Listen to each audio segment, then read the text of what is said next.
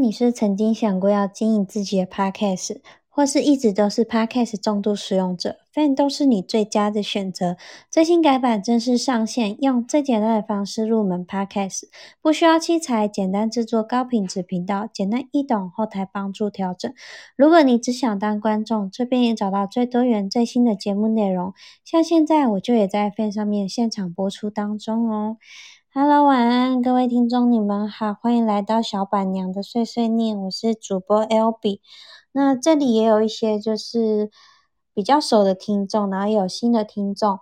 那我怕有一些新的朋友还不认识我，所以我在每一集的节目开头呢，我都会稍微自我介绍一下。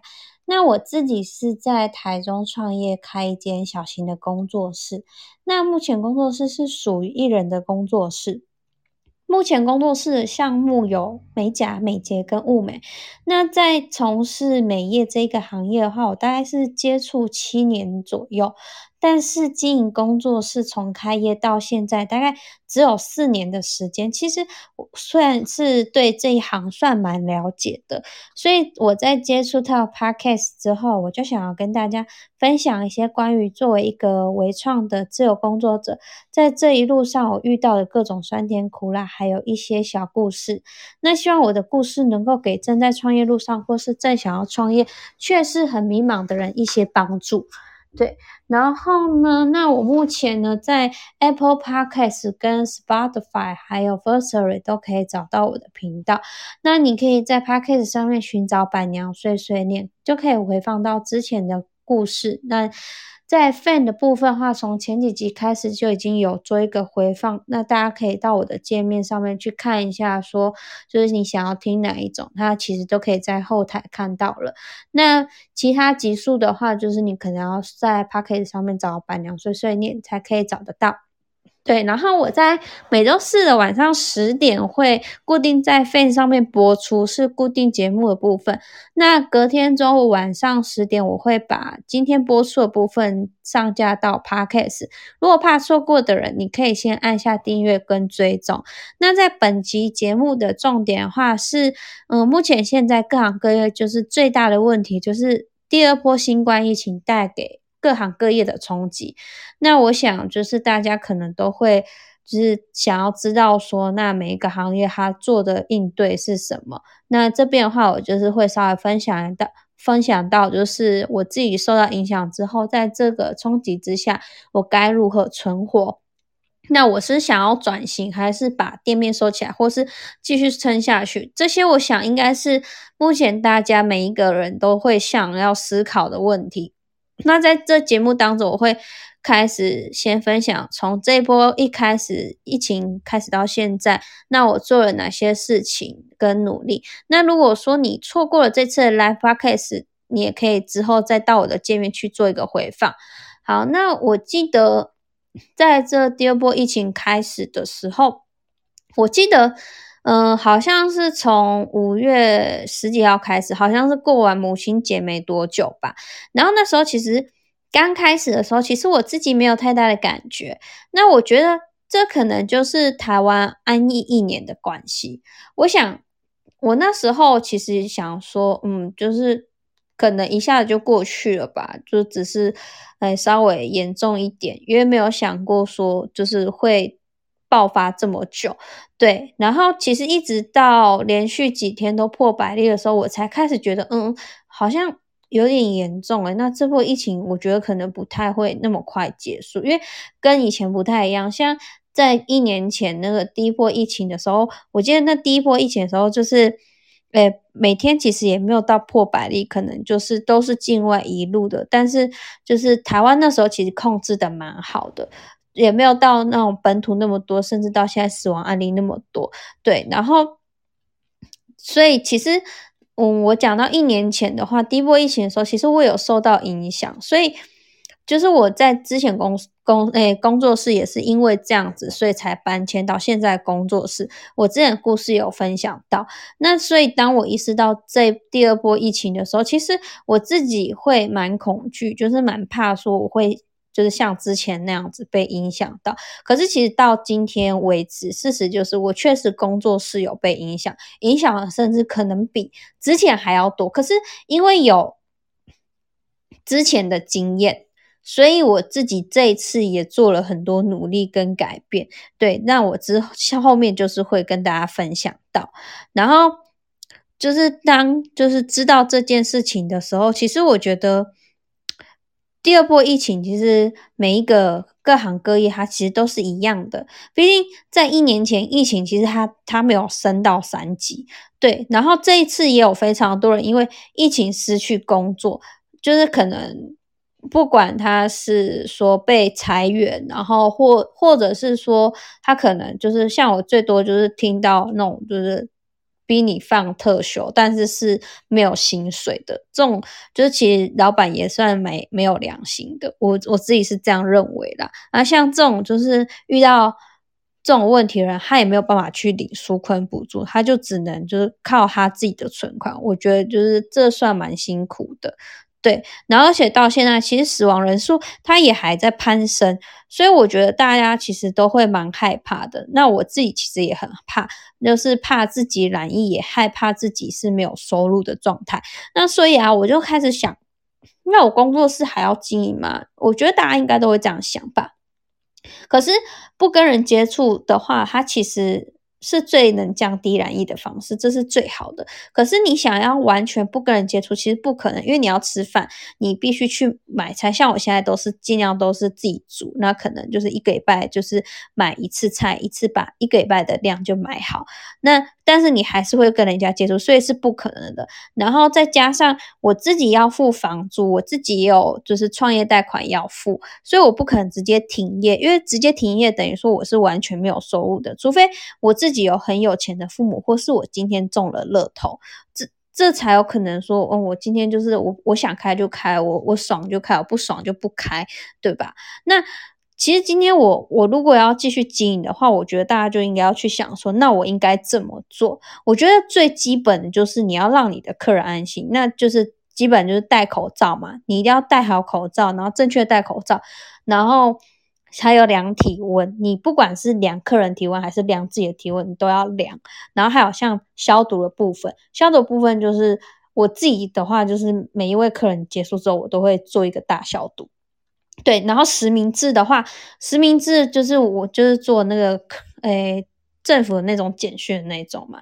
然后我先说，我除了做了这些以外，我还额外做了什么？就是我会另外要求要看那个台湾社交距离的 APP。可虽然说这 APP 可能有些人他他可能不一定会诚实的如实的报上去说他可能是框列者，可是我觉得台湾社交距离的这个 App 它它也算是一个。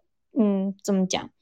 它算是一个另外的一种道德标准吧。至少它它是一个防范的一道墙。我觉得多看这一个，对自己来说是好有好处的。对，至少就是我觉得大部分人都还是算蛮诚实的。对，那完全无接触风险的，我才会接这样的客人。对，那再来就是呃。像口罩的部分的话，我就会还会稍稍微看一下那种是不是三层那种医疗口罩。我之前我记得第一波疫情的时候，还有人给我就是给笑，然后戴那种布的口罩，然后就要进来，然后我就跟他说：“哎，你这个不是医疗的口罩。”然后他就跟我回说什么：“哎，可是我这个戴戴这个口罩，我去哪里他们都都觉得可以啊。”我说：“但是在我这边就是不行啊，你就是要回去给我拿。”那个三层的那种医疗口罩，我说不然不然你在在这里跟我买啊，我我一一个卖你一百块，他就不要，他就乖乖回回他家拿他的口罩。对我觉得这种东西你自己要有一个原则，你不能因为就是想要赚钱，然后呃失去了原则。我觉得这样。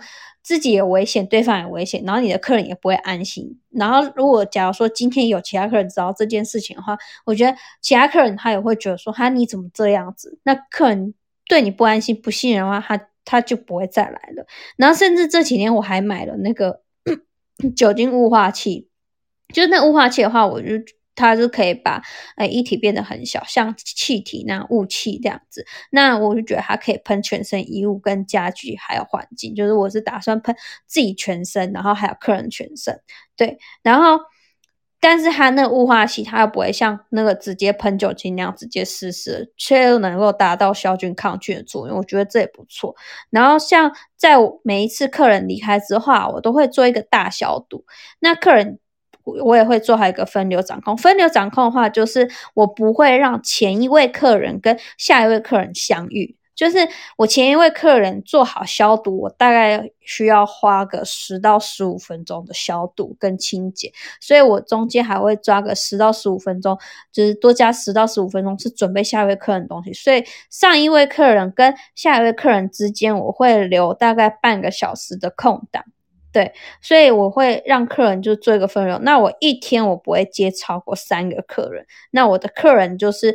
一次每一次进工作室只能一位，还不能带同伴。那工作室我每天除了消毒以外，我还会额外用空气清净机去净化空气，然后还会用像茶树精油去点熏香，然后去去做一个呃，就是像那种扩香机喷出雾气的那种，那种就是它可以去做一个空气循环。那茶树精油的话，它就是有一个降低细菌活性。那它可以让细菌就是在空在空气中，就是不会说就是那么的活跃，所以我觉得就是可以至少多一层多一层防护，让客人觉得更安心。我觉得这是一定要做的。那我做这些，其实除了保护我自己以外，我。也是希望客人能够感到安心啊，所以在这期间，我也会将这件事情，就是每天就是做记录，不管是拍照还是拍影片，我都会上传到我的那个社群平台，就是我工作室 IG。那就是像消毒过程啊、清洁打扫过程，那我都会把它拍下来。那为什么我要让客人知道我在做这些事情？第一个，我就是要让客人放心；第二个，就是我不要让客人忘记我。甚至我还会 po 我每天都有量体温动态，比如说我可能会 po 呃我今天的。今天的体温是这个，然后可能会就是开一个问答，说你今天要量体温吗？选择题这样，就是第一个你可以跟客人有互动，第一个、第二个你有经营你的社群平台嘛，然后第三个就是让客人觉得说，哦，你都有在做抗疫的部分。对我觉得这些最基本的东西做好，让客人感到信任感是很重要的。然后其实我觉得。嗯，我自己的个性，我当然也会觉得说，把这些事情公诸于众，所以看起来很矫情，但是我觉得还是得做，因为你你必须要开业的话，你就要让客人知道你有严格把关，这样你才能留住客人的心。因为现在大家都是害怕的状态，那你怎么在这？嗯，应该说像疫情这空窗期，你要怎么去留住客人心是蛮重要的。因为在疫情过后，你要想疫情过后有可能会流失客人，那你要怎么把这流失率降到最低，是你现在疫情之间需要去做的事情。我觉得蛮重要的，这分享给大家。对，然后在社群平台，你就必须要经营，所以发这些动态，你让客人安心外，就是刷一个存在感。这就是我刚刚讲的，你如果。一直没有经营的，呃，没有一直经营你的那个社群平台的话，这样你的社群平台就是会变得说，它它其实是有一个机制，就是它会慢慢的就是会会让它就是没有跟客人互动嘛，然后客人就会很少看到你动态，那他渐渐的他就遗忘你的存在。其实这个是一个社群平台的机制，对。然后那再其实最一开始最基本要做的事情就是增加。客人对我的信任以外，就是还有来工作室的可能嘛。然后，所以呢，我就是会一样，就是继续关心客人。然后还有，呃，客人可能需要换甲了，或是需要换睫毛了，我一样会做一个例行性的通知，跟他们做一个提醒。还有，我一样会可能会跟客人互动啊，就是可能看看他们的现实动态啊。有些人在家带小孩，我可能看一下他们在做什么，跟他们聊天，这样就跟客人当朋友的概念。那其实这些东西，就算你可能知道疫情的关系，客人。不一定会来，可是我觉得它就是一个，嗯，算是一个加分题吧。那其实我做这些的主要目的，其中一个也是跟前面一样，刷存在感之外，我其实不要让客人遗忘嘛。那再就是，嗯，我要告知客人，提醒他们指甲太长，他该换了。那其实我也不是在催促客人。其实我主要就是希望能够保护到他们，然后让他们觉得说，其实我也不是就是呃知道他们不来，然后呃呃在那边就是感觉放弃他们都不理他们的状态，对，然后。其实呢，我就是也是希望说，让他们觉得说，嗯，我有一个专业感，提醒他们说，嗯，你指甲太长，那你可能比较容易断掉。那客人就会觉得你有专业感之外，可能对你产生可能是更多的信任感。那后来呢，所以。在这之后，就是我提醒客人要换甲，那他们可能不能来，那我要替他们想办法。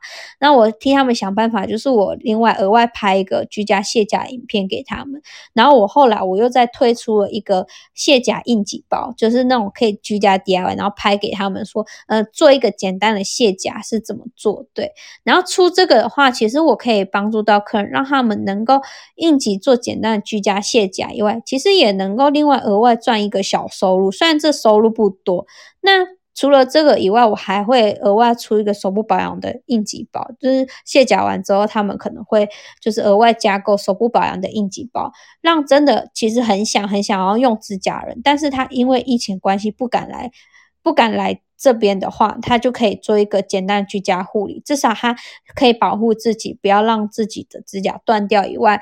那也会觉得说我我很贴心，对。那这些东西赚的不多，但是我觉得可以跟客人之间建立一个很良好的关系。我觉得，嗯，至少不扣分啊，但它有可能是加分。我觉得只要有可能加分的东西，我觉得都可以去做，对。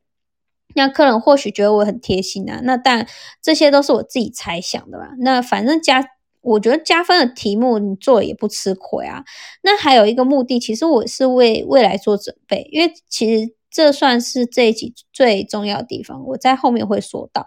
好，前面这些我可能说只能够当零用钱，但是因为我的客人变少，收入变少，那应急包也只能塞牙缝嘛。那我靠什么增加收入？我觉得这应该是蛮多人会想的事情。我不知道大家有没有发现，其实很多人开始说要转型电商的时候，就是大家就会想说，就因为不能。出门嘛，然后造成很多人想要增加收入，那他们就会想说，那不然我做网拍好了，我做直播好，我卖这些东西好。可是当大家都在做网拍的时候，你要想，你凭什么让人家跟你买东西？所以这方法对我来说会比较难一点。在一开始，你你要直接做网拍的人，因为你要去跟那些就是原本做网拍的人比是不太可能。然后再你有没有发现，就是开始直销人变多了，因为大家都想要。增加收入，可是这些东西都是需要长期经营的，对。然后就是像我从以前呢，嗯，我就额外在经营自己个人的 IG，然后我在经营之后呢，我就慢慢的接触到业配，然后我从一开始免费的。文章到现在，我可能一篇文章就是至少七百块，那也有可能上千块的。后来我就开始借由这些业配的厂商，接触到更多不同类型的厂商之后呢。我就慢慢开始接到一些最近有一些互动型的直播的 app，可能是唱歌之类的。然后这些直播 app 除了赚取里面的赞助以外，我还可以借由他们新出 app，嗯，想要打知名度，所以他会办一些比赛，然后我会借由这些比赛拿奖金。对，那像这些直播 app 不止可呃，可能有些是像 Fan 这样子，可能我会有一些谈话性的节目，然后有些是唱歌节目。对，然后呢，再来我就会开始跟身边的人合作。那为什么我要合作呢？其实因为现在这个时机，你单打独斗你会非常的累，因为毕竟就是大家都没有钱嘛，就是大家都很苦，就是因为疫情的关系受到影响都很大。那我觉得你不如互利共生，你才能够创造双赢。例如大家其实都知道，我现在录的这个 fan 呢，我会隔天再传到那个 podcast。呃，我为什么要这么麻烦？其实，呃，因为我第一个就是想要让更多人听到我的这个 podcast，然后因为 podcast 的话，在那个 Firstory 有一个赞助的机制，那让听众可以借由 Firstory 的这个后台，啊，他觉得你这不错，他就会想要赞助你，那他就可以从后台赞助你，就是一些经费。再来就是。如果有流量的话，那因为这些东西我都会想到比较后面。我觉得大家在做任何事情的时候，可以只是想到后面一点东西。所以这个东西我想到未来流量的部分。那未来流量高的话，就会厂商就会看到你，他就会去赞助你，赞助你，不管是器材或是金钱的部分，这些都是你的资金来源。对，然后他们赞助你之后，这些都是环环相扣嘛。那我还有一些，比如说车体包膜的朋友，卖外汇车的朋友，那我靠着他们来推广，来赚取佣金。怎么说呢？就是像比如说我我车体包膜朋友，就是他们就是哎做一一个车一个车，然后包整车，可能多少钱？但是是我我介绍过去的，那他的金额，然后我再抽多少？对，然后像我介绍过去的朋友还有优惠，那大家就会觉得说，嗯，其实都还不错，那就是大家都有钱赚。我觉得都还就是这种互利共生的观念，我觉得大家都应该要有，不不能自己一直单打独，我觉得这样会非常的累。对，然后像呃，就是我朋友能有钱赚嘛，那我第一个就是疫情的关系，我不用出门，我在家就能赚钱。对，那说到。说到这这些，可能就会有人觉得说，啊，可是我没有经营社群啊，我也没有这么多朋友啊。但其实我想说的，就是其实办法其实就是人想出来。你听完不觉得我很忙，很多事情做嘛？我要经营我的美甲店，然后我要我要可能我要录录制费然后我还要去唱歌。就像我今天，我现在这个声音就是有一点沙哑，因为像我今天。就是唱了一小时的歌，然后我昨天也唱一小时的歌，就是我就在在那个另外的直播平台就唱歌，每每天唱歌唱一个小时，然后去就是赚那个中间的那个，哎，应该是说赚中间人家赞助，对，然后趁机在那个里面 app 我也会去打我 fan 的那个。像这个节目，诶，我有些粉丝也是从那个地方来这边来听我讲那个 podcast 的，对，然后也有人因为 fan 的关系去看我的 IG，对，然后我的 IG 的粉丝也攀升，对，这些东西都可以做一个连接。那像我我要录录制的 fan，我每周四都要录，然后每周五要上线，然后像现在我有跟人家合作，就是。像我跟人家合作讲那个 podcast 嘛，像明天就有开一场，然后像上礼拜我有开一场，然后我我可能一个礼拜要开两场的。然后我其实，在在开一场 fan 之前，我还有我还会去打稿，我还是会蕊稿，自己稍微去看一下我要讲什么。对，然后我要进我的美甲店，然后我要去唱歌，经营直播 app，然后我要拍夜配。对，然后我现在又有经营副业，我有自己卖产品，然后我又要又要可能就是。帮忙推广一些东西，对啊，我我这么多事情做很忙啊啊，可是可是我觉得就是自己时间的利用，二十四小时时间利用，你自己能够分配好的话，那你其实蛮多时间可以做很多事情的。所以你其实办法都是人想出来的。那因为疫情的关系，我客人变少，自然其实我也多出更多的时间。反正我多出更多的时间，我刚好不要好好利用。所以就算。我觉得，就算你现在开始经营你的 IG、你的 FB 都没有关系。或许你可能只是一，你可能就是一个经营高手。你因为你没有尝试过，搞不好你一经营之后，然后你可能运气好，可能很多人就来了。对。然后像现在，呃呃 f u l Panda 也可以跑啊，然后像乌贝也可以跑，然后你也可以试试看看能不能接个业配，或是。搞个团购，我觉得这些东西都可以。就像现在也有一些厂商，他有找我，就是做团购，就是像我之前配合的那个美发业，他们有跟我说，可以做一个团购。他们现在有出，就是由我这边团购，他们那边出货，那你可以赚中间扣打。反正你那边停一点，这边停一点，你总有一个收入嘛。那就是慢慢经营。对，反正你只要，或许你可能现在你。试着经营直播，搞不好你是一个很活泼的人，然后很多人就喜欢你的魅力，你很有魅力，反正你很有魅力，大家就会赞助你啊。因为像像我就唱一个小时的歌，那不一定有人赞助我，可是有些人他可能唱唱个十分钟就一堆钱了。我觉得这是个人魅力的关系，跟你的运气的关系。然后我觉得你自己有去尝试过，你才知道说你自己适合什么。对，那像。像我之前有看一个那个他们创业的那些鸟事，就是林心如演的那个，我觉得他里面说的一句很好，就是当你真正想要做一件事情的时候，全世界都会来帮你。我觉得这句话真的还蛮。我觉得蛮验证的，因为像我之前刚开始要开店的时候，我遇到很多困难嘛。可是我每次就是关关难过关关过啊。我觉得就是可能自己也有努力，然后身边的人有看到，所以大家就开始来帮我。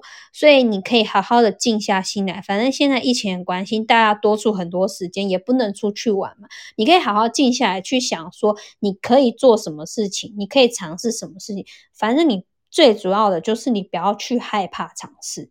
那其实讲到这边我还没有结束，所以现在还不要离开现场，因为接下来我要讲到非常重要的一一趴。对，大家应该记得我前面刚刚有讲到说为未来做准备这件事情吧。然后我不知道有多少人只想现在对抗疫情的事情，又有多少人去想过疫情过后的事情？我觉得应该有。蛮多人就是他们不会想到很后面的事情，因为我一开始也是这样的人。可是当遇到很多事情之后，你你才知道说，其实未雨绸缪是好事，对。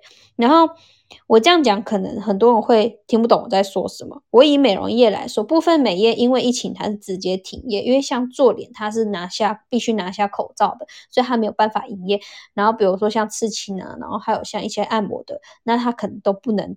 营业嘛，那其实停业除了造成没有收入以外，我觉得最有可能的就是疫情过后客人的流失。我刚刚前面有讲，因为有客人他一段时间没来，他有可能会觉得说这个花费他是不需要的，他可能之后他就不会来，他就觉得哦不一定要来。那客人的流失就是是你可能这一波疫情最影响最大的，就算。我觉得客人的流失就是，呃，疫情影响最大，是因为你后面被影响。你现在被影响没关系，可是你后面没有被影响才是最重要，是长久的。对我知，嗯，那像那个，就是我知道有些可能有些客人他很始终，像我有些客人他是真的很始终。我从一开始。七年前的客人跟我到现在的也有，对。可是你有想过疫情过后，你可能有需要再重新再创造部分的客源吗？这样其实蛮累的，因为你要重新从开发新的客源，然后跟他们接触、了解他们之后，慢慢的建立起之间的信任。我觉得这是蛮累的，对。然后在疫情期间把客人留下来，让他们在疫情过后想要再来，我觉得。比较没有那么辛苦啦，对，那这边我自己分享我目前所做的一些简单最基本的事情，就是我前面有讲到跟客人之间建立一个信任感，再就是不停在客人面前刷一个存在感，让客人很深深的把你记住。再来就是我甚至将疫情过后的活动想好，我想过说我疫情过后，疫情结束之后我要办什么活动，对，然后可能说要针对什么样的人的身份要做什么活动，那。那疫情过后又要可能送什么礼物，或是什么样的噱头来吸引客人回来？对，这些都是我我想好的。对，我觉得大家如果说就是现在没事，你可以先想想疫情过后你要做什么。现在疫情之前你可以做什么努力？反正很多事情可以想嘛。对啊，然后再来就是我前面有讲到应急包中，我有放入自己主要贩卖的产品，就是我刚刚有讲说我自己经营一个副业，我自己经营一个副业就是。我用天然精油去制作一些手工的产品，所以我之前就是有部分时间，就是可能一个礼拜要去摆摊一天，就是去卖这些文创的东西，去文创市集去卖我的手工的精油的，像紫原油跟护手霜，对。然后，所以在一级包中，就是卸甲部分的话，我就放上我自己做的紫原油跟护手霜，对。那在借这一波疫情，就是让大家去接触到我的产品，然后会。让他们有点像试用的概念，然后让他们觉得说，哦，我产品其实是好用的，对，因为让他们知道说产品好用之后，他们会觉得说，就是好用之后以后可以跟我买嘛。那打出一个口碑之后，就慢慢的去建立我的这个市场。因为像我这个精油的这个副业，算是嗯，最近应该说疫情，应该说二月二三月的时候开始着手经营的，对，那。在疫情过后的事情，不知道大家有没有想好了？我觉得，就算你现在还没有想好也没关系，你可以从现在开始想，其实也都还来得及。而透过这波疫情，我是希望大家能够去更了解说一些多方投资经营的重要性。不管你是要去投资一些小本生意，或是你要投资网拍，或是你可能要。就是买美金啊，买外汇，又或者你要投资股票，我觉得就是多方经营的重要性是很重要。你不能把鸡蛋放在同一个篮子里。就像你现在呃疫情，然后就你只有就是一一份工作，结果你你因为疫情关系这份工作失去了，然后你可能你可能又很衰，你没有办法领到纾困补助的话，那你你如果只靠存款。那还好，可是假如说你今天没有存款的，那你是不是要去贷款？我觉得就是会蛮累人的。对，那也希望说，就是今天的分享，我可以帮助到一些人，能够突然就是脑洞大开。或许你可能听到我讲，你可能会想到更多的增加收入的方式，是我没有想到的。那也希望各位能够撑过这一次的疫情。然后另外跟各位宣传一下。在明天晚上八点，我有额外再加开一个创业的分享会。那这次邀请到的嘉宾是文琪美容师。那在明天的话，他会跟大家去分享他的那个一些创业小故事。那他主要呢是开就是。做脸的，他就是做脸跟做身体的按摩，跟我不太一样，我是做美甲的嘛。那我想说，不同领域跟就是不同的行业、不同职业，能够说去分享到他故事，然后有不同的见解。那希望大家就是能够听听看有什么不一样的方式，然后。大家可以去参考一下。那明天呢，在中间的部分都会开放给大家询问创业的问题。然后，如果有兴趣的人，也可以来听听看。那有问题的人可以问一下文琪美容师，那就是听听看有什么不一样的见解。那我在下周四固定播出的集数当中呢，我会分享到如何能够找到你自己的兴趣。那兴趣可不可以当饭吃？那要怎么把兴趣当饭吃？那当兴趣变成就是你主要的工作的时候，收入来源的时候，你会不会失去热情？对，那这是下周四的那个固定固定节目结束当中会播出的。那大家有兴趣的话，可以按下订阅追踪，那它就是可以就是提醒你。那在目前非固定播出的话，是每周四晚上十点。那隔天周五晚上十点的话，就是会上架到前一天的那个集数会上架到 Podcast。那大家记得准时来收收听。那如果说错过的话，可以直接在 Podcast 寻找，嗯，板娘的碎碎念。那也可以到我的那个现在这个 Fan 后面的界面，它就已经可以回放。对，那对我的节目有任何想法的话，欢迎到我的 IG 私讯我，跟我讨论。那感谢今天大家耐心的收听我们下次见哦。